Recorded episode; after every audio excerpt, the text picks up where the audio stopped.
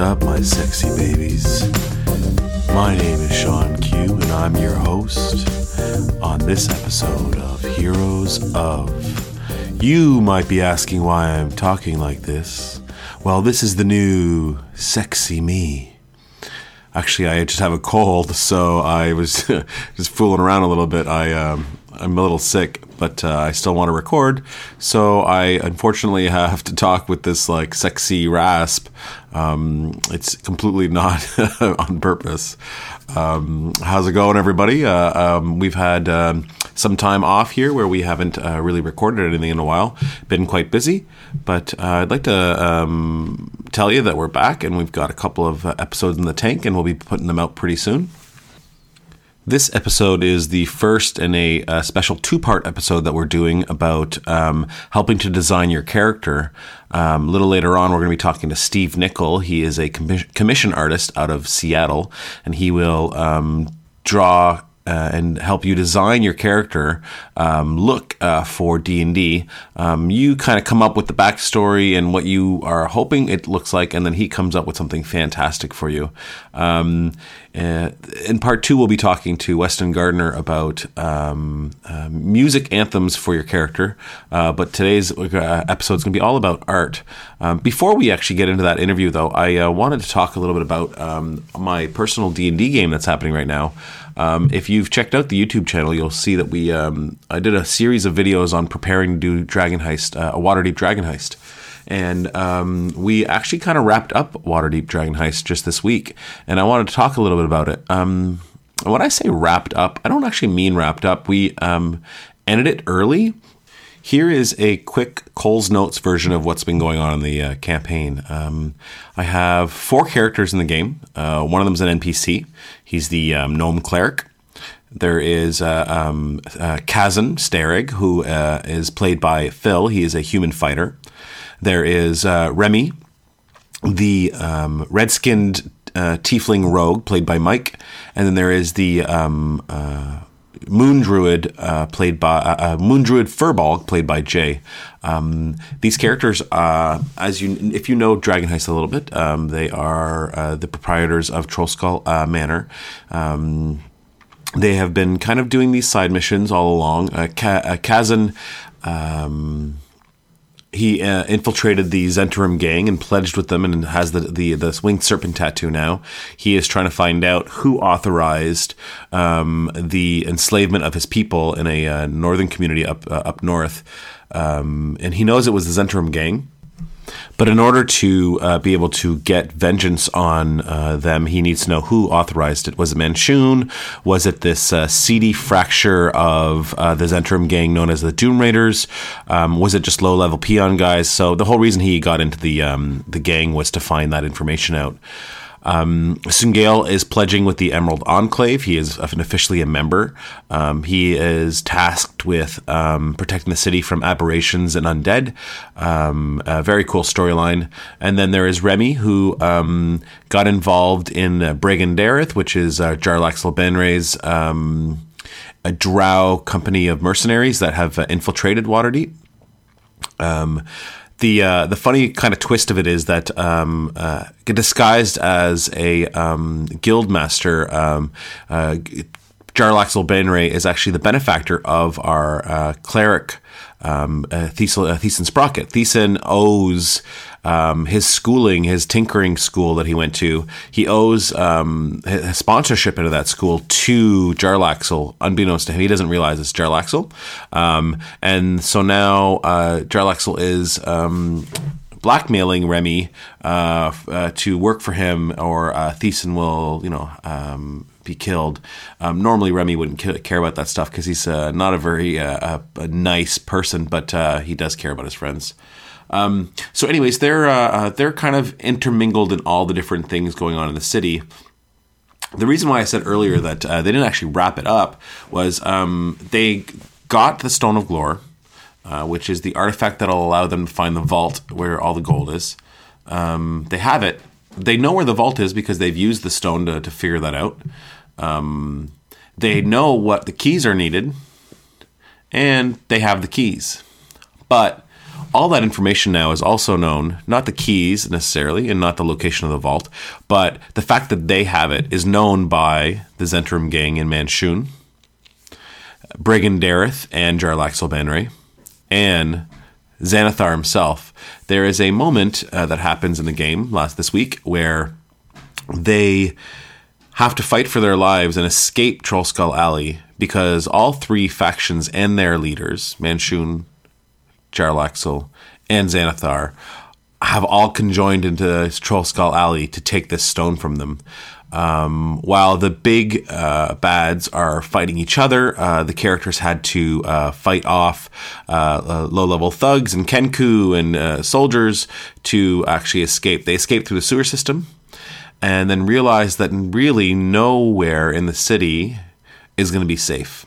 Jarlaxle has eyes and ears everywhere, and Remy knows that. Having been in the Zentrum gang for a little while, Kazan Sterig knows that Manshoon's fingers are in every pot, and that there's no safe place in the city. So he suggests, why don't we go to the Yawning Portal and go down into Undermountain? No one will come after us there. It's too dangerous. So after a little while of considering it, they leave before they even get to solve the end of the module. They go down into Undermountain, into the Yawning Portal, into Undermountain. So they skip the end of Waterdeep Dragon Heist and go immediately into Dungeon of the Mad Mage, which is the next module. You're supposed to start that module at level 6. They're still only level 5, but every... creature or fight that they've come across so far, they've easily handled. They're very experienced role players, and I don't expect anything but the best from them. So it's quite interesting that they left that thread hanging. They can come back up onto the into Waterdeep at any time and do it, but they're going to bide their time and wait, and sort of hope that everything dies down and everyone kind of forgets about them. So it was very enjoyable. It was very fun to scare the crap out of them by putting a beholder on the table and then flooding the whole alley with a bunch of characters. If you want to take a look at some of the photos, you can go take a look at them on Instagram. There's a couple pictures up on our Instagram at Heroes of Hacathra. I just found it fascinating that they would opt not to finish the module to go hide out to make sure they survived. I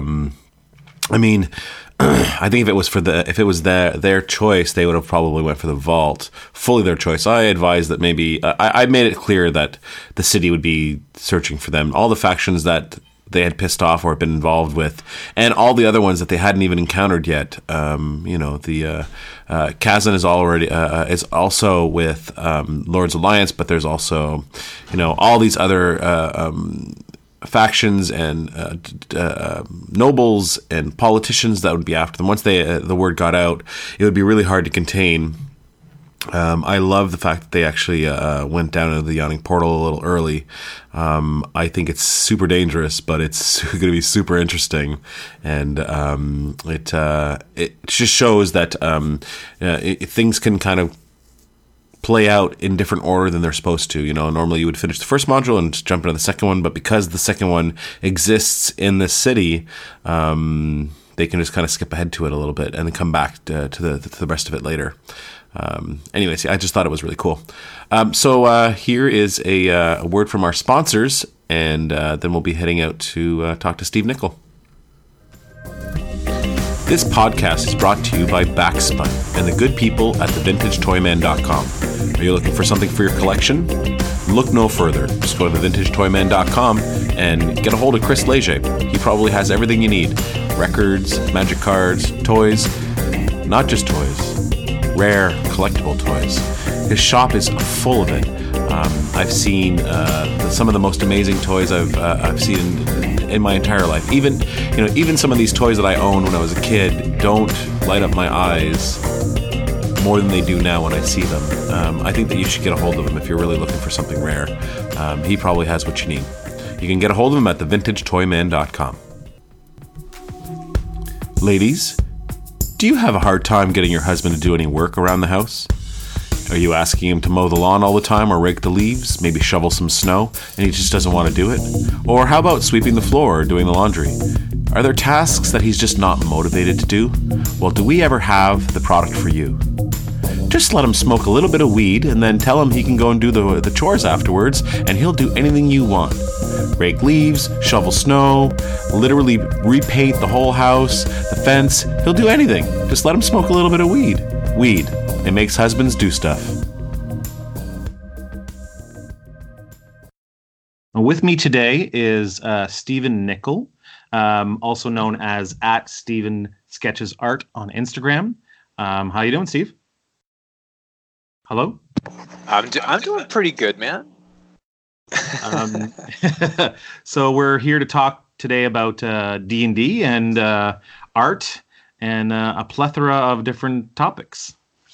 All right. A plethora, you say? I maybe that's a word that I shouldn't have used, but I decided to use it just kind of last minute. Okay. We're already improvising. This truly is a D&D podcast. It really is. Yeah, choose your own adventure conversation. I read up a little bit about you on your frequently asked questions, and it said you've been drawing professionally since 2013. But when did you get into drawing more than just kids stuff? More than just kids stuff. Yeah, more than just the the stuff that we do in grade school and stuff. I'd always thought that I was doing more than just kid stuff, even when I was a kid. I was a pretty arrogant kid. Yeah.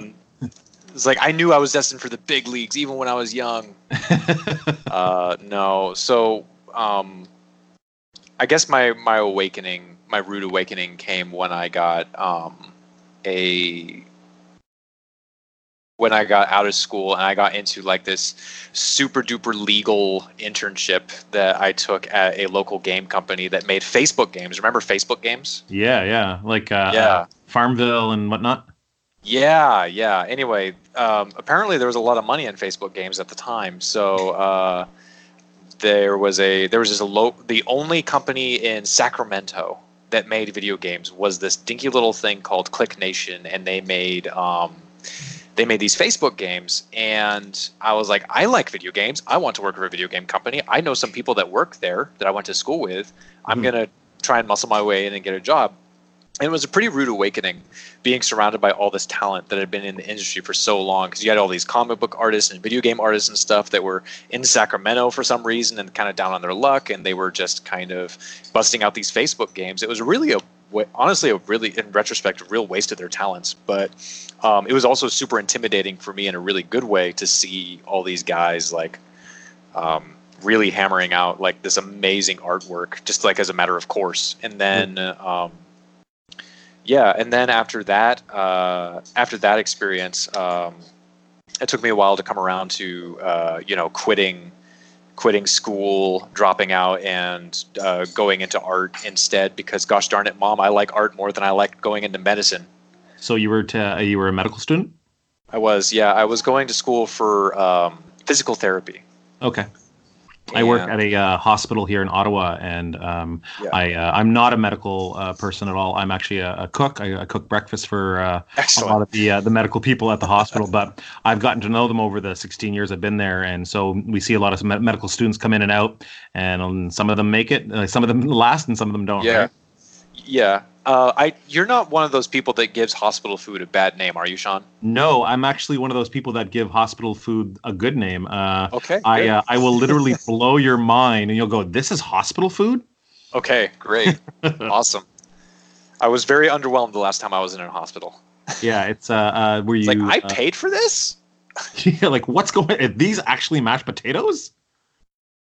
So you left school to pursue art. Had you really made the connection between your art and D&D by that point, or? Not really. Like, I drew my friends' D&D characters. I drew my D&D characters and stuff, but I hadn't really gotten serious about it. I started, once I quit school, I was like, well, I guess I better start making some money off of this or my mom's going to kick me out of the house. So right. I did what every single kid did at the time, which is go on to DeviantArt and then start peddling for commission work.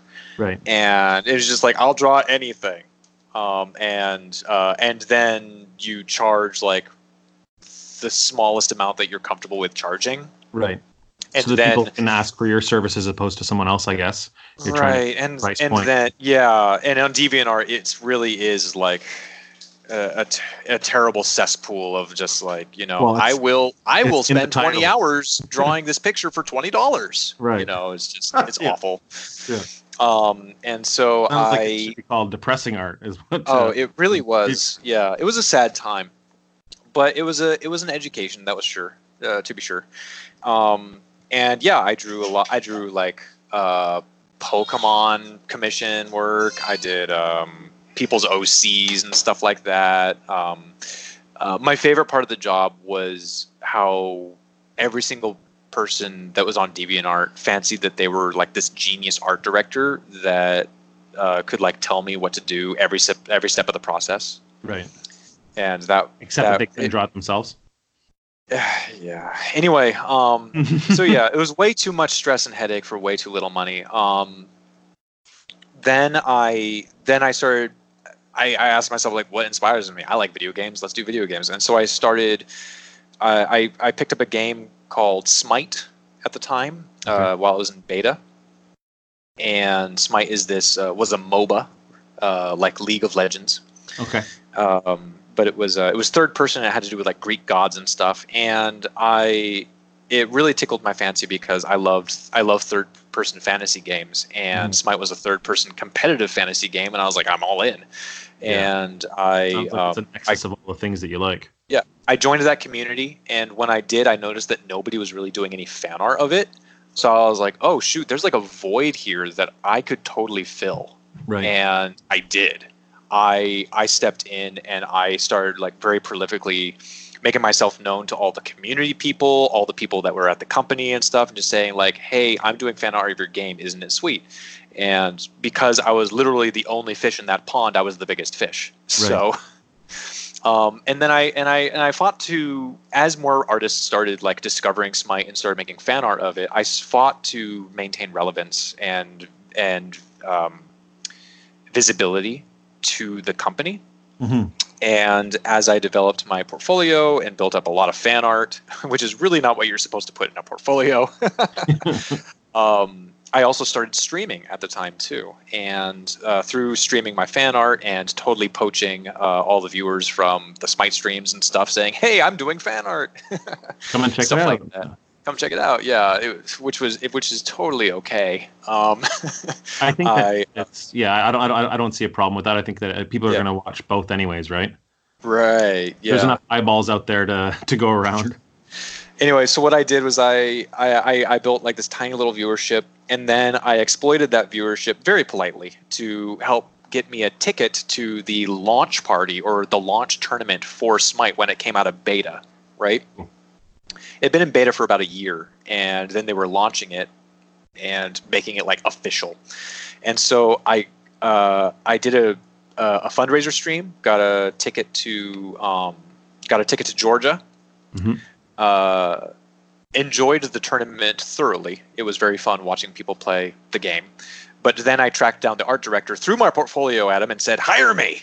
Yeah. And he opened up my portfolio, looked at it, and says, "This is all fan art." Ew. But, ew, yeah, exactly. Like, but he saw that he was like, "All right, do you want to do like illustration? Because I see a lot of illustration here." I was like, "No, I want to be a concept artist. I want to design the characters in the game. I want to do all that." And he was like, "I don't see much concept art in here, but okay, sure." And he hired me. Oh wow! At way better than DeviantArt rates. Exponentially better. Exponentially better than DeviantArt rates. 10 times as good as DeviantArt rates. Still, I learned later, way below par for industry standard. Stepping stones, though, right? Yeah, really launching my career off with a bang there. But I didn't work in office. I worked from home, and I designed skins for the game, and that kind of really got me to take the kid gloves off, and then I started to really learn what it was like to draw like a professional. Right. Because I had a real art director now, not some wannabe art director from DeviantArt. Right. And I milked that for all it was worth, the whole Smite gig. Eventually, they did entrust me to do like an original character design for the game, which was like my dream and everything. But by that point, I was getting pretty burnt out on it. After like I think I worked for them for like 3 years. Mm-hmm. And then they flew me out for an interview for an in-office position. The interview was very civil. And it was very nice, and I think everybody, like, we all had a good time. But it came out later that I wasn't quite fit for the position because I have very strong opinions about how women should be depicted in video games. Right, and they didn't. They did not share my convictions. Right. And let's. So I wasn't good. Sorry, what? How long ago was this? Just to put it in context. So I started working for them. I did the fan art gig for the whole fan art thing in 2013. Okay. I got hired in early 2014. Mm-hmm. And then I worked for them until about 2017. Okay. And when that all dried up, because at that point they were just like, okay, we're not going to hire you. Also, we don't really like you anymore, so we're not going to give you any more work. Mm-hmm. And so I was like, okay, that's fine. You know, I was kind of an ass. So I kind of asked for it. But... at that point, I was like, okay, I need to find a way to pay the bills. Yeah, that's first and foremost. Yeah, I mean, I'd gotten raises. By the time I was done there, I was earning 3 times as much as when I started. Mm-hmm. But it at that point, once that all dried up, I was like, okay, I need to figure out something else. So I did what I just simply repeated the pattern. I was like, okay, I've got a game that I love. It's called Dungeons & Dragons. Right. There's this new show that literally came out yesterday. It's called Critical Role. Right. And also this other show that just came out called Stranger Things featured D&D, and now people are freaking out about it. Yeah. Okay. And so, you know, for me, my life has just been a series of kind of that, just kind of like testing the waters, licking my finger, sticking it up in the air, feeling the breeze, and just going, yeah, I think this is where I need to be, you know? Yeah. And you already had all this experience drawing friends' characters and like being immersed in a campaign and everything, yeah. Mm-hmm. Yeah, and I did a lot of D&D campaigns and stuff. I've been DMing for a while, been playing a long time, ever since I was 18. What's your, two-part question here. How old are you? Oh, yeah. Let's give some timeline context. Yeah, because especially when we're talking about D&D, timeline matters. So when I'm going to ask the next question, which is, you know, like one of the questions I ask on the podcast all the time is, what's your personal D&D story? Like, how did the game of D&D come to you originally? And knowing how old you are gives a context of what system you played and all that stuff. Yeah. Yeah, absolutely. Sorry, I was just rambling about my. No. This is all really important to know how. Okay. To give us a baseline idea of how you got into to where you are now, right? Like, this is exactly what we need to know. Okay, sure. So I'm 29. Mm-hmm. I grew up in a very strong Christian family. Mm-hmm. And stereotypes exist for a reason, and therefore I was banned from playing the devil's game, otherwise known as Pokemon. Yeah. Oh. And that's the one you're banned. That's funny. Yeah, that's the one. I was banned from Pog, but that's a little different. A little earlier. No. I'm just kidding. It's 15 years too early, but oh dear. Yeah. Okay. I was banned from a lot of things. And it took a lot of wheeling and dealing with my parents to be all like, hey, you know, maybe you could show me a little trust and everything. But anyway, long story short, I was like, when I was 18, I was like, okay, look, I'm 18 years old and my Christian friend is going to be running a Dungeons and Dragons campaign. Can you please give me a ride to the Dungeons and Dragons campaign? And they were like, are you sure you're not going to be summoning demons? I'm pretty sure we're not going to be summoning demons. It's like literally like 20 years removed from Satanic Panic in the 80s, right? I know, but like, my parents like really held on to that kind of thing. We didn't even grow up in the South. We've always lived on the West Coast. Yeah. But my mom was the same way. I grew up in the 90s, and my mom was the same way. She just remembered all the horrible things about D&D from the 80s, and it took lots of lies and misdirection for me to actually get to play D&D. So I feel you. It's tough. I never resorted to lies and misdirection. That never worked with my parents. The direct approach was always the best approach. And I had to tell my mom that I was playing a goodly cleric who healed everyone and didn't get into any fights.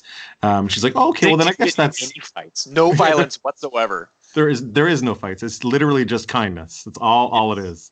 Friendship is magic. We go into dungeons and heal the goblins. Yes. Yeah. Yes. There's a post on Reddit about that recently about a person running a campaign like that for their kids. Oh yeah, it's like it's the no thank you evil to Numenera style, like a kid friendly version. Yeah. So when you started playing D&D, then did you would have started with third edition, I guess? Yeah. Yep. You got your timeline right. Yeah, it was 3.5. Mm-hmm. Was what I started with. I made the biggest Marty Stew edgelord rogue ever, as you do. As you have to. I was 18. I didn't know any better. And I, you know, as much, and now that I do know better, and as much grief as I give, you know, those kinds of backstories, because in my business, I read a lot of backstories, Sean. Mm-hmm. I read a lot of backstories, Sean. Yeah, you must. I mean, that's the essence of what you do, right? You're trying to take that backstory and put it into a visual context for people. Yeah, but most of the time, Sean, I'll be honest, I love my job, I love my clients, but I read a lot of backstories, man, and it all takes me back to when I was 18 and I was writing the cringiest, edgiest, most grammatically correct backstory ever. 5-page essay. Uh-huh. Yeah. And suffered like all this abuse and did all this and that. But otherwise, I'm a pretty great guy. Like there's literally no I came out pretty well adjusted, all things considered. Like my whole village burnt down and it doesn't bother me that much. Yeah, I was there. I got like my mother's blood on my face, but you know, I still besides have a couple bad dreams, I'm right. Pocket. Yeah. No, it was not great. But yeah, it was I had a very patient DM at the time. Mm-hmm. And we eventually transitioned away from my cringy, horrible rogue to we did an Eberron campaign. Nice. Yeah, Eberron was good times. And yeah, in the Eberron campaign, I played a gnome artificer with a half a paragraph long backstory. All right. That's really good. Yeah, it was really nice, big shift. I was like, I'm going to do this completely differently from the first time because it did not work out for me. Yeah. My DM was very patient with me, but he had a way of letting me know when I was not interesting. He played favorites pretty hard, so. Yeah, I think that DMs sometimes have to do that at the table because there's certain players who are more needy than others, and I hate to say that, but that's true. Yeah, it's become my habit to. It's become my habit that the needier ones are the ones that get most of my frustration and also just most of my like I'm just going to ignore you now kind of attitude because I've got so many other people here to pay attention to. Of course. But yeah, golly, are you sure you want like my whole D&D story? Because my D&D story is pretty long. I mean, it was a stormy night on July 3rd. Like, no, it doesn't have to be. All right. But anyway, yeah, I started in I started when I was 18, did 3.5, had a great time playing a gnome artificer in Eberron. Then, of course, 4th edition happened, and we don't talk about that. Switched to Pathfinder, etc. It's the system that shall not be named. Yeah. It's like Voldemort, but for D&D. Look, I know there are definitely some good things that came out of 4th edition, but anyway, moving on. Yeah. Yeah, I think I've done a lot of D&D, and yeah, Pathfinder was a thing that I had fun with, and 5th edition is something that's happened now. Mm-hmm. But the real games that really spoke to me were the ones that I played at my buddy David's place. And he used his own homebrew system. Mm-hmm. He made up his own rule set. He made up his own world. Everything was completely 100% original content. Very cool. The way they rolled dice was weird, man. But those games were so different from what I usually expected out of a D&D game. It was more like a TV show, and there were main characters and side characters, and you got your character, and sometimes you would go there and you wouldn't do anything like the whole day except for like a line here or a scene there. Right. And most games there was no combat. The vast majority of games was just role playing. Yeah, that's cool. I like that in certain games. There's certain games I like combat. I just, there's certain times you want to just roll some dice and kill some things. But I really do like a story heavy game as well. Yeah. When I first joined David's campaign, I actually brought my super edgy rogue character, the same one that I'd started with at the very beginning of all this. Yeah. And I brought it into his like super serious story game. I had no idea what I was getting into, right? Yeah.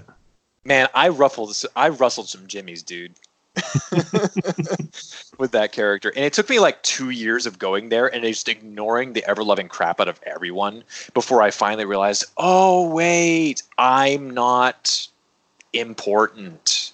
I'm the needy one at the table now. Yeah, I'm the jerk. It took me like 2 years before I realized that the story was more important than the characters. Right.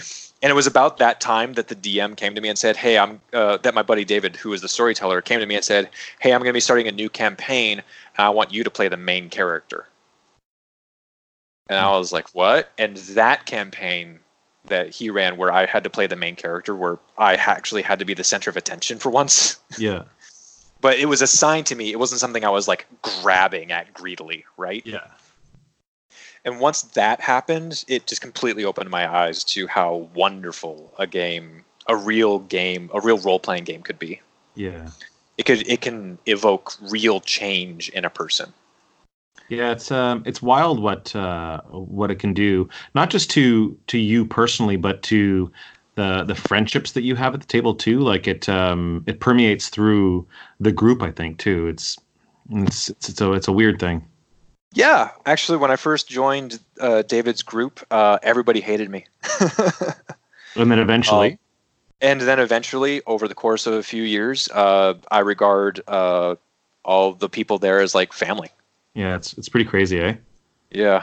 Yeah, the same thing kind of happened to us. I joined a group that played once a month, and then now I literally see them once a week. Like we talk all the time on Google Hangouts. Like these were like a couple people I knew from high school, but a couple people and then I didn't really like hang out with that much, but and a couple people that I kind of didn't know at all, and now it's like you say, it's like family. It's just ridiculous.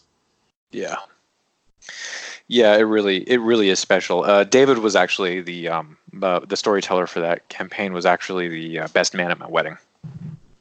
Did you find when you played, because you're so artistically inclined, did you find it hard to not draw all the time, or were you okay with just letting yourself doodle and draw as you're playing?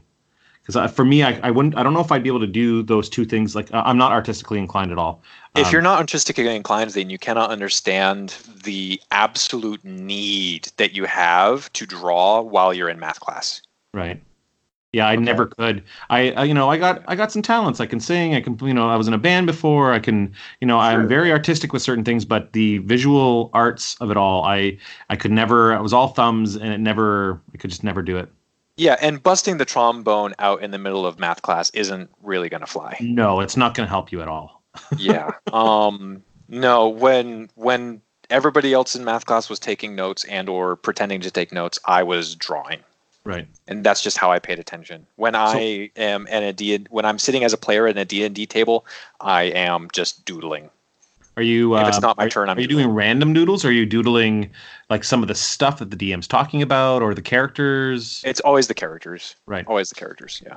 Yeah, because I played with a guy once who he played a bard, and he was a musician, and he actually sat at the table with his guitar, and when he would play music in game, he would play music at the table, and it was wonderful. And I wondered have you ever played a character in a game that also drew, like was a cartographer or a even just an artist? Did you ever like break the fourth wall in that sense, where you were the artist and the artist in the game as well? I guess the closest I ever came to that was when I was playing the gnome artificer in Eberron. I took the artificer role very seriously, and I wanted to create like a little legion of robots and stuff like that. And so I was always going to the DM with my designs and everything. Like, can I build this? And he's like, no. But the gnome would have been doing those designs in game as well, right? Yes, so there's like a tangible thing that the other characters can see. Like, oh, he's actually working on stuff. I doubt it had very much like impact on the immersion of the other players, but it was nice for me. Yeah, I would have gone bonkers for that. That's this kind of stuff that I love. So sure, it was later in like my buddy David's campaigns when I was playing like that main character in his campaign. I was playing like a paladin for the first time. I'd always played like rogues and things like that. Mm-hmm. And I was like, I don't know if I'm gonna like playing the beef stick, but yeah, after like the first. Like he would do his campaigns as like a series of chapters, right? Mm-hmm. After the first chapter, the dragon was slain, my character had fallen in love and had lost the love of his life all in one like chapter of the campaign, right? And I had become so quickly and so swiftly like emotionally immersed in that game that I had that when my character's fiance, because he had gotten engaged over the course of that campaign, when my character's fiance died at the hands of the dragon, I actually went through like a grieving process. That's crazy. Like a real grieving process. I actually blacked out for a week, basically, into like the deepest depression I'd ever been in my life. And so it's so messed up how it gets under our skin, eh?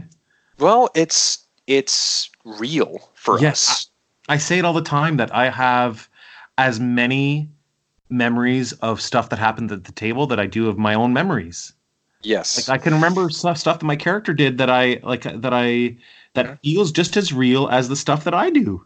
Yeah, human brain's weird that way. That it takes the RPG's memories and it categorizes them under the real memories category. Anyway, after that blackout week, I had painted 3 beautiful paintings, and I didn't remember painting them. Oh wow! And I printed them out. Death. One of them was of the woman. One of them was of my character. And one of them was of when they first met. It was a love at first sight kind of a thing, right. Which was very heavy-handed for the storyteller at the time. But he admits in retrospect that it was a mistake, but it led to a lovely story. Yeah, but I mean, it's also a story, so we're able to believe that stuff a little easier in a story than it is in our own lives, right? Yeah. Have you ever posted any of those paintings? Yes, actually, all 3 of them were up on my DeviantArt. They're not on my art station because they're not quite up to snuff. I'm just curious what they. It's a great story, and I'm just curious what they look like. Oh, sure, yeah. I can link those to you later, and perhaps you can like hyperlink them in your. That would be really cool. Or heck, maybe that'll give me an excuse to post them up on my Instagram. There you go. I'm always looking for more Instagram fodder. Yeah, there you go. You need something in the tank, right? But speaking of your Instagram account, dude, your art is ridiculously beautiful, man. It's so beautiful. Like I spend like hours just looking through it and like zooming in on the characters, and like it's just the details are so beautiful. Hats off to you, man. It's so nice. It's one of the reasons why you zoom in on my pictures on Instagram. Oh man, that makes me feel bad. The resolution is so bad on that app. Sure, for sure it is. But I mean, there's there's details in some of the pictures I want to see, right? Like, well, if you want to see them, please go onto my art station. A lot of them are posted on much higher resolution. Okay, cool. Yeah, I'll start doing that. I won't desecrate your memory by just for my sake. Instagram has been ridiculously successful for me in terms of followage and everything, way more so than any other platform before it. Yeah. But I hate like how badly it jacks up my pictures. Yeah. I mean, it's it's meant for handheld mobility, right? And yeah, totally. Yeah. But I mean, there's like you said, so many people are getting to see your art, and that's I mean, it'll lead to your art station eventually. Like just now, now I'm going to be able to go to see your art station and get to see them in high res. Yeah. Great, cool. Finally lights a fire under my butt to update my art station. I love a lot of your the character stuff that you do, but some of my favorite things that I've seen on there are the demonic ones and the creature ones. Like some of the intellect, the post about the intellect devourers. Those things are fucking awesome, dude. Thanks, they're so creepy and so awesome. Like I just. You know what it makes me think of? It makes me think that earlier you went to Georgia and pretty much forced Smite to hire you. You're in Seattle. Why don't you do the same with Dungeons & Dragons? Why don't you show up to their offices and be like, you need to hire me. I'm fucking awesome. Hire me. The thing is, I don't live in Seattle, and I live an hour south. Okay. And that's me using my West Coast terms for distance. I live. I'm about a thumb away from Seattle if you're looking at a map. Yeah. I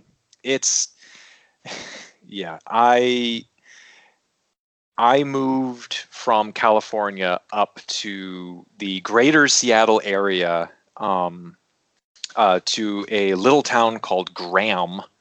Okay. And Graham is about an hour out of Seattle. And the Wizards of the Coast offices are located in Renton, I believe, which I'm still about an hour south of. Okay. Not quite to Seattle, thank goodness. However, the infrastructure here and the way the roads have been laid out and developed and everything was... None of those roads were ever developed with any forethought for the sheer amount of people that were going to commute from the more southern parts of the area to Seattle and Bellevue and Renton and all those places where all those awesome video game and tabletop companies exist. Mm-hmm. Because those areas are abhorrently expensive. And so people live outside of them and then commute. So it's impractical to think that you could drive there every day. And it would be a 2 to 3 hour commute one way every morning, and then the same thing back home. And so I would be gone on average 12 hours a day, every day of the week. Yeah, from my home.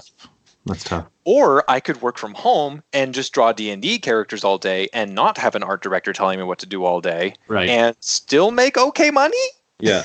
Hey, that's the dream, dude. I just was saying it because I just love your stuff so much. I feel like, D&D, the company or Wizards is missing out not having you on staff is all.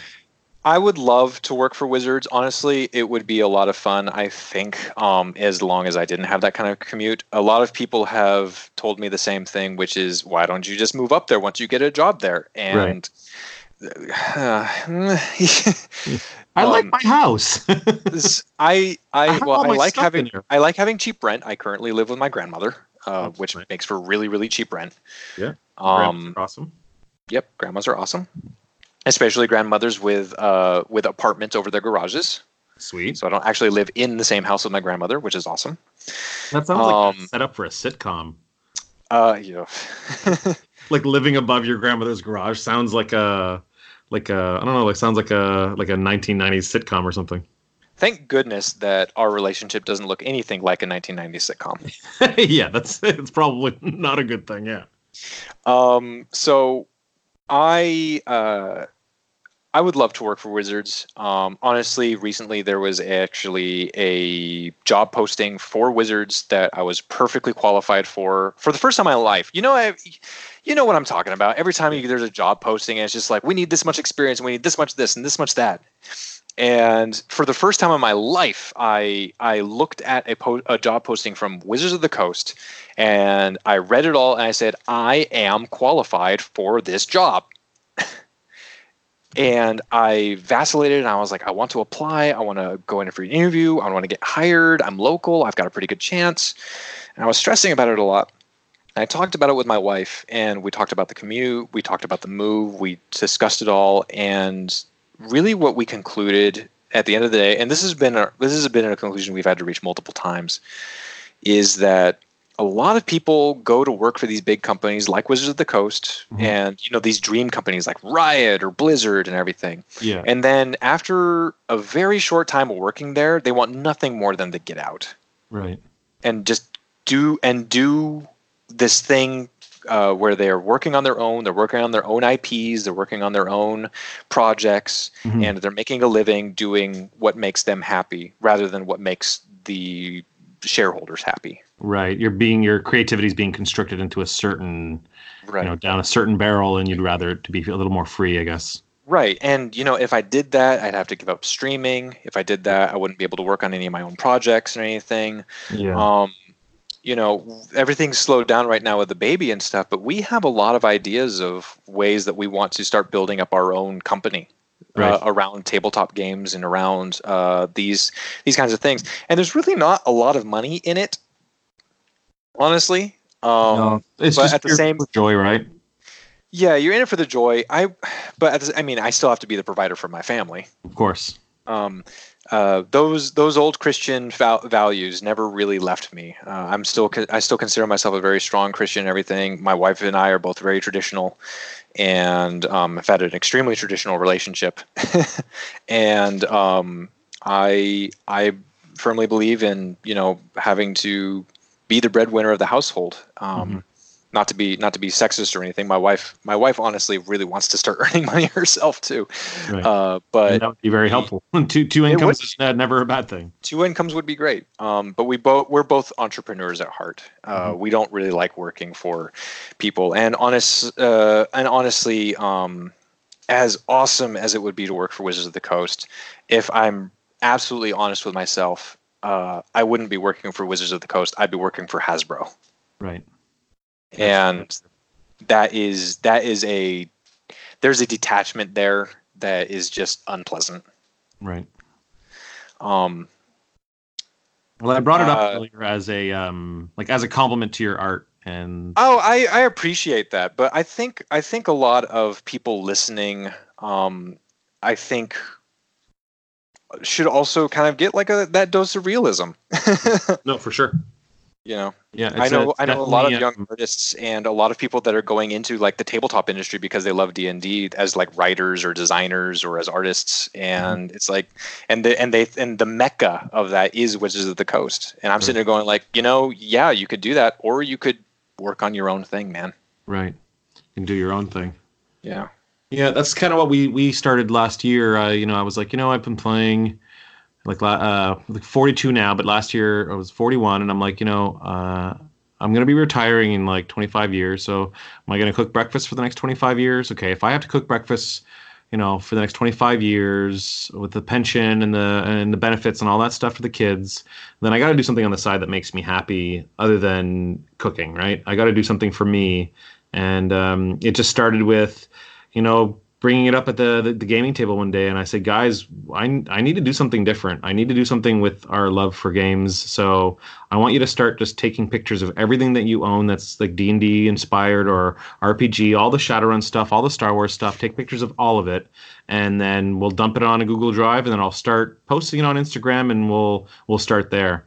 And that just turned into a YouTube channel, which I kind of quickly abandoned because I really like the podcast format, because I just want to talk to people. And so yeah. It's kind of satiating that side of me that's like, you know, I got to do more than just cook. So I'm, you know, probably never going to make money off of this, but just being able to kind of feel like I'm involved in a little way is helpful, right?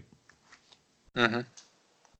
It being a part of that greater community as a content creator can be very fulfilling. Yeah, people are so cool. Like, you know, people are so they're so nice, and like, you know, everyone's really wants everyone to succeed and do well, and it's really cool. Like it's like unlike any other community that I've seen. It's pretty neat.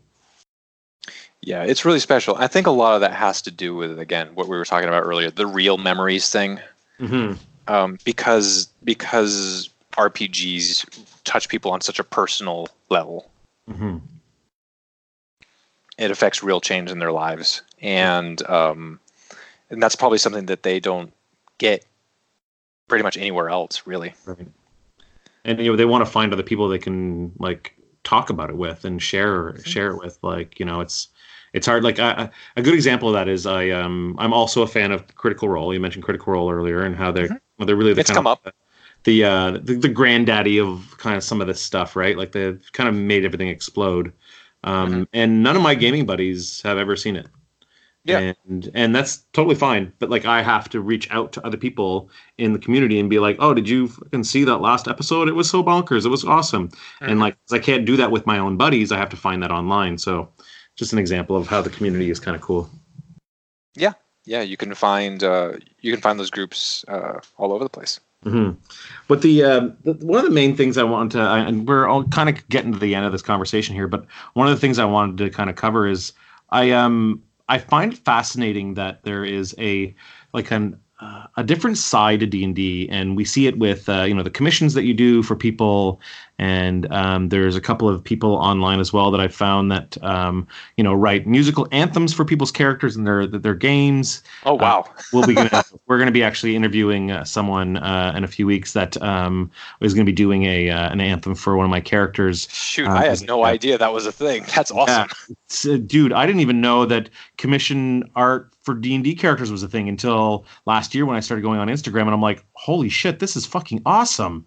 Like, this is incredible, you know, that there's this whole side. Like, literally, when we were kids in the 90s and we wanted to kind of show what our character looked like, we would be cutting faces out of magazines, and then like everyone's characters looked like Scott Baio and Richard Grieco and Nicole Kidman and, you know what I mean, like Tom Cruise. Like, that's what everyone's characters look like. Because I'll admit, we still do that sometimes. Yeah, it's pretty fun, especially when you play like a modern game, like a Dresden Files or you know, vampire or werewolf, where it's in the current day and you can actually take someone's face. Oh, man. You know? Yeah, my wife's been reading through the Dresden Files for the first time with me, and at this point, we're really starting to think about doing a Dresden Files campaign now, man. Oh, you gotta! It's gonna be so fun. Yeah, we're actually I'm the DM for Dresden Files in my group, where we have a rotating DM style. So Like, I'm running D&D right now, and then I'll take a break, and then someone else will run something, and then when I run again, it'll be Dresden Files. And are you running the Dresden Files RPG, or are you using a different system? No, we're using Fate, the Fate Core rules for Dresden Files, and Fate is fantastic. It's very malleable. Yeah. You can kind of cater it to how to run the game. The greatest thing, though, that's ever happened, Steve, is that you use your television, you hook up your laptop or whatever, your device, to your television, and then you use Google Maps on satellite, and then you can use that as a way of being able to show where your characters are anywhere in the city, because you run their characters in your home city, right? That's pretty cool. Yeah, it's pretty cool stuff. It's just another way that gaming has changed and is ever evolving, like your art, and just it's really cool. Well, thanks for coming on the show and having a chat with us about D&D and about your art. And we'd, you know, all the best to you. And you know, thanks for having me, Sean, and thanks for being patient with me as I talked over you a whole lot. Oh no, dude, it's exactly what I hope for. You make my job easy by having lots to say. It's very interesting, and I can't wait to see what you do next. All right, I appreciate that. And hey, if you want to, if you or any of your other viewers want to listen to me fill the air with a whole bunch of monologue, feel free to check out my stream at twitch.tv/Steve Sketches. Cool. And if anybody's interested in commissioning you for some art, where can they find you? Well, the best way to contact me about commissions is through email, and don't laugh, it's stevesketches@yahoo.com. I know, who uses Yahoo anymore? I don't know. I still use my Hotmail, and my Hotmail address is, like, embarrassing, so I'm not... Well, you also still use Skype, and I admit, I am judging you pretty heavily about that. Yeah, you know what's funny is I thought I was actually really hip, and I'm using the word hip, which is horrible. But I thought I was... You're really dating yourself, Sean. I know. I thought I was really radical and totally tubular when I decided to use Skype. And you're telling me that no one uses it anymore. I guess everyone's using Discord, right? So yeah, Discord now, yeah. Yeah. Anyways, we can end on a humiliating note for myself. Well, thanks for being with us, Steve. And we'll see you again. All right. See you again, Sean. Later.